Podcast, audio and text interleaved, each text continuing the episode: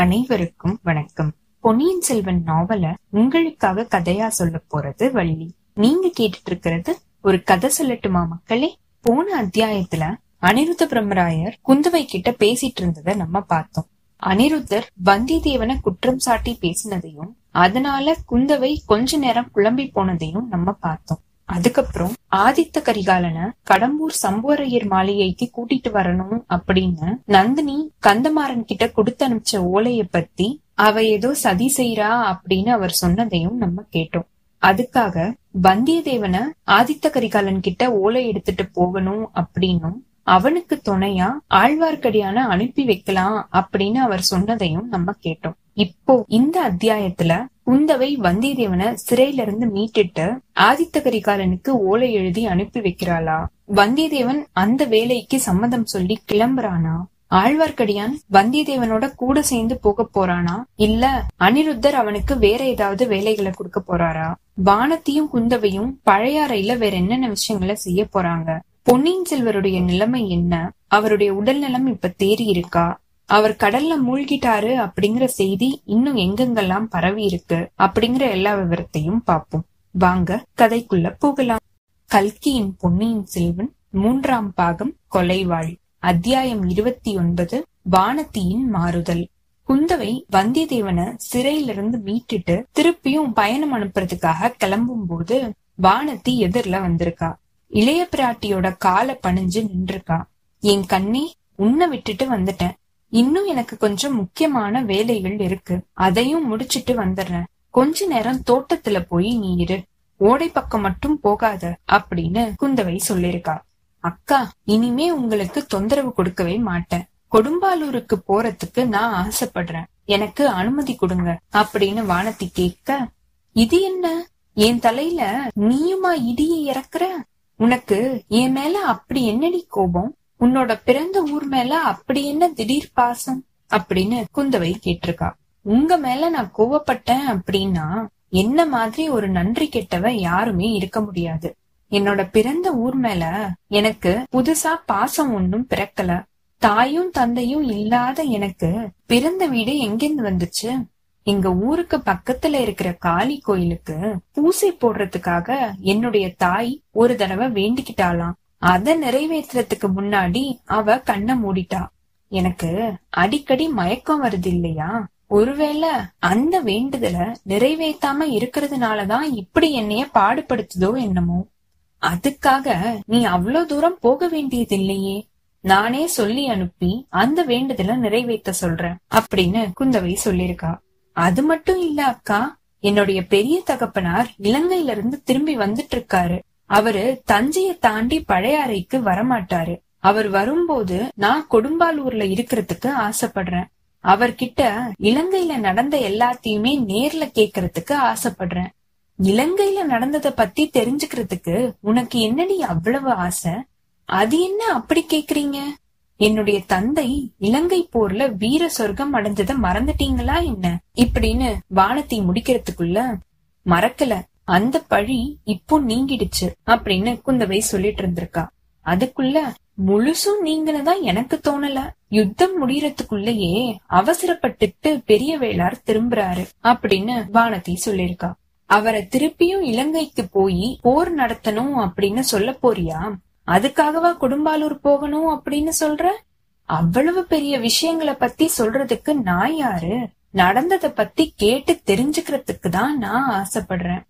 ஆஹா உன்னோட மனசு இப்போ எனக்கு புரியுது. பொன்னியின் செல்வன் இலங்கை போர்ல புரிஞ்ச வீர செயல்களை பத்தி உன்னோட பெரியப்பா கிட்ட நீ கேட்டு தெரிஞ்சுக்கிறதுக்கு ஆசைப்படுற. அப்படித்தானே? அது ஒரு தப்பா அக்கா? அப்படின்னு வானதி கேட்டிருக்கா.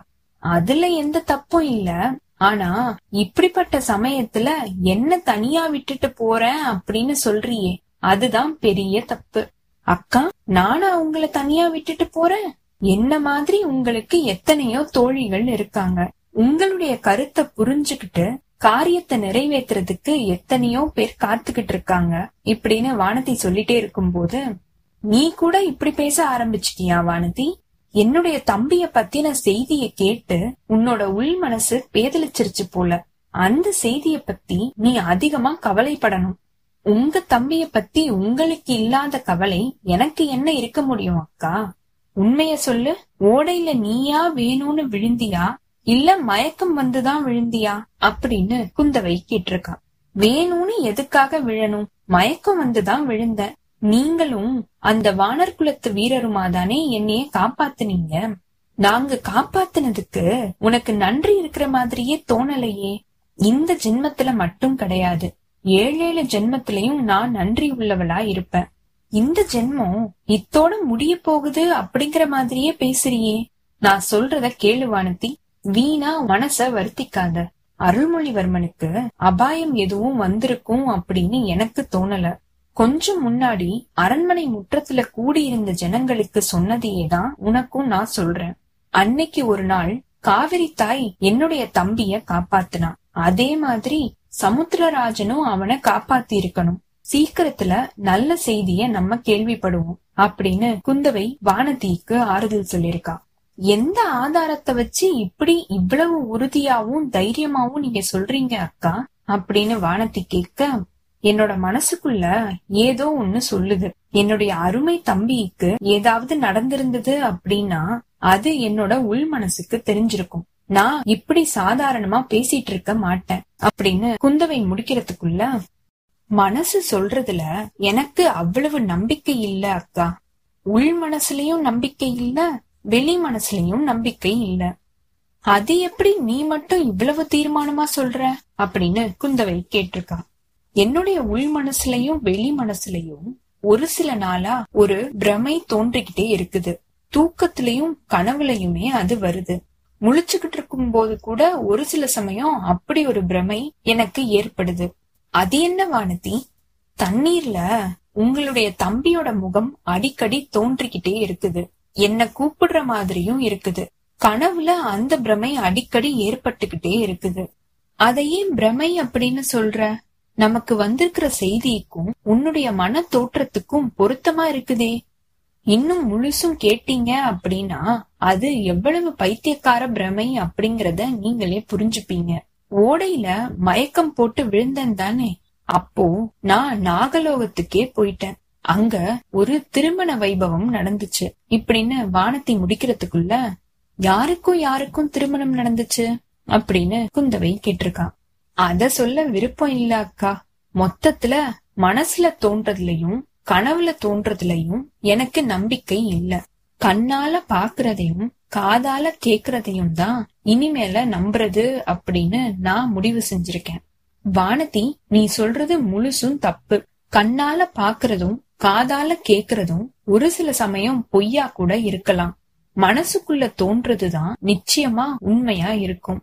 கதைகள் காவியங்கள்ல இருந்து இதுக்கு எத்தனையோ உதாரணங்களை நான் உனக்கு சொல்லுவேன். இப்படின்னு குந்தவை முடிக்கிறதுக்குள்ள இதெல்லாம் அப்புறம் ஒரு தடவை நான் கேட்டுக்கிறேன் அக்கா. இப்போ எனக்கு விடை கொடுத்து அனுப்புங்க அப்படின்னு வானதி கேட்டிருக்கா.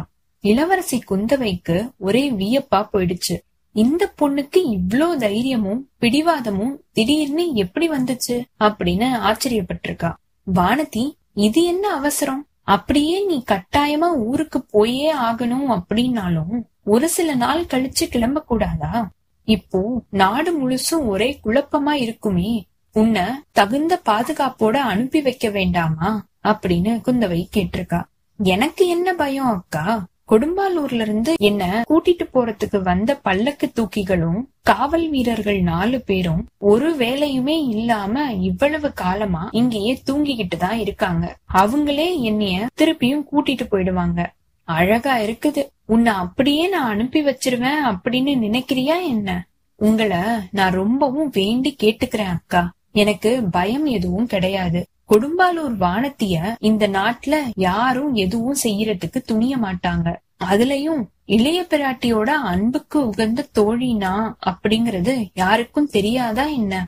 ஒரே ஒரு காரியத்துக்கு மட்டும் அனுமதி கொடுங்க. போகும்போது அந்த குழந்தை ஜோதிடரோட வீட்டுக்கு இன்னொரு தடவை போய் அவரை ஒரு சில விஷயங்கள் கேக்குறதுக்கு நான் ஆசைப்படுறேன். அந்த மாதிரி நான் செய்யலாம் தானே? அப்படின்னு வானதி கேட்டிருக்கான் அவர்கிட்ட எனக்கும் வரணும்னு தான் ஆசையா இருக்கு. ஆனா நீ இவ்வளவு அவசரப்படுறியே? இல்ல அக்கா இந்த தடவை அவரை நான் தனியா பார்த்து ஜோதிடம் பாக்குறதுக்கு ஆசைப்படுறேன் அப்படின்னு வானதி சொல்லிருக்கா குந்தவை மூக்கு மேல விரல வச்சு அதிசயப்பட்டிருக்கா. இந்த பெண் ஒரு நாள்ல ஒரு ஜாம நேரத்துல இவ்வளவு பிடிவாதக்காரியா மாறி போயிருக்கிறது எப்படி? அப்படின்னு இளவரசிக்கு புரியவே இல்ல. அவளுடைய பயணத்தை தடுத்து நிறுத்துறதுக்கு முடியாது அப்படின்னு ஒரு முடிவுக்கு வந்துட்டா குந்தவை. சரி வானதி உன்னுடைய விருப்பம் போல செய்யலாம். நீ கிளம்புறதுக்கு வேண்டிய ஏற்பாட செய். அதுக்குள்ள சிறையில இருக்கிற அந்த வானர் குலத்து வீரகுமாரனை விடுதலை செஞ்சுட்டு வந்துடுறேன் அப்படின்னு குந்தவை சொல்லிட்டு அங்கிருந்து போயிருக்கா. இத்தோட இந்த அத்தியாயம் நிறைவு பெற்றதுங்க. அடுத்த அத்தியாயத்துல குந்தவை வந்தியத்தேவனை சந்திச்சு என்ன பேசுறா? அவனை எப்படி விடுதலை செய்யறா? ஆதித்த கரிகாலனுக்கு ஓலையை கொடுத்து அவனை அனுப்பி வைக்கிறாளா? அவன் ஆதித்த கரிகாலன் கிட்ட போறதுக்கு சம்மதம் தெரிவிக்கிறானா? வானதி கொடும்பாலூருக்கு கிளம்பிட்டாளா? போற வழியில அவ என்னென்ன விஷயங்களை பார்க்க போறா? பொன்னியின் செல்வருடைய நிலைமை என்ன? அனிருத்தர் அடுத்து என்னென்ன முடிவுகளை செய்ய போறாரு? அப்படிங்கிற எல்லா விவரத்தையும் பார்ப்போம். உங்களுக்கு இந்த எபிசோட் பிடிச்சிருந்ததுன்னா லைக் பண்ணுங்க. உங்க ஃப்ரெண்ட்ஸ் எல்லாருக்கும் ஷேர் பண்ணுங்க. கண்டினியூஸா எங்களுக்கு உங்க சப்போர்ட் கொடுத்துட்டே இருங்க. எங்களோட சேனலை சப்ஸ்கிரைப் பண்ணுங்க ஃபாலோ பண்ணுங்க. அடுத்த அத்தியாயத்துக்காக காத்திருங்க. அனைவருக்கும் நன்றி வணக்கம்.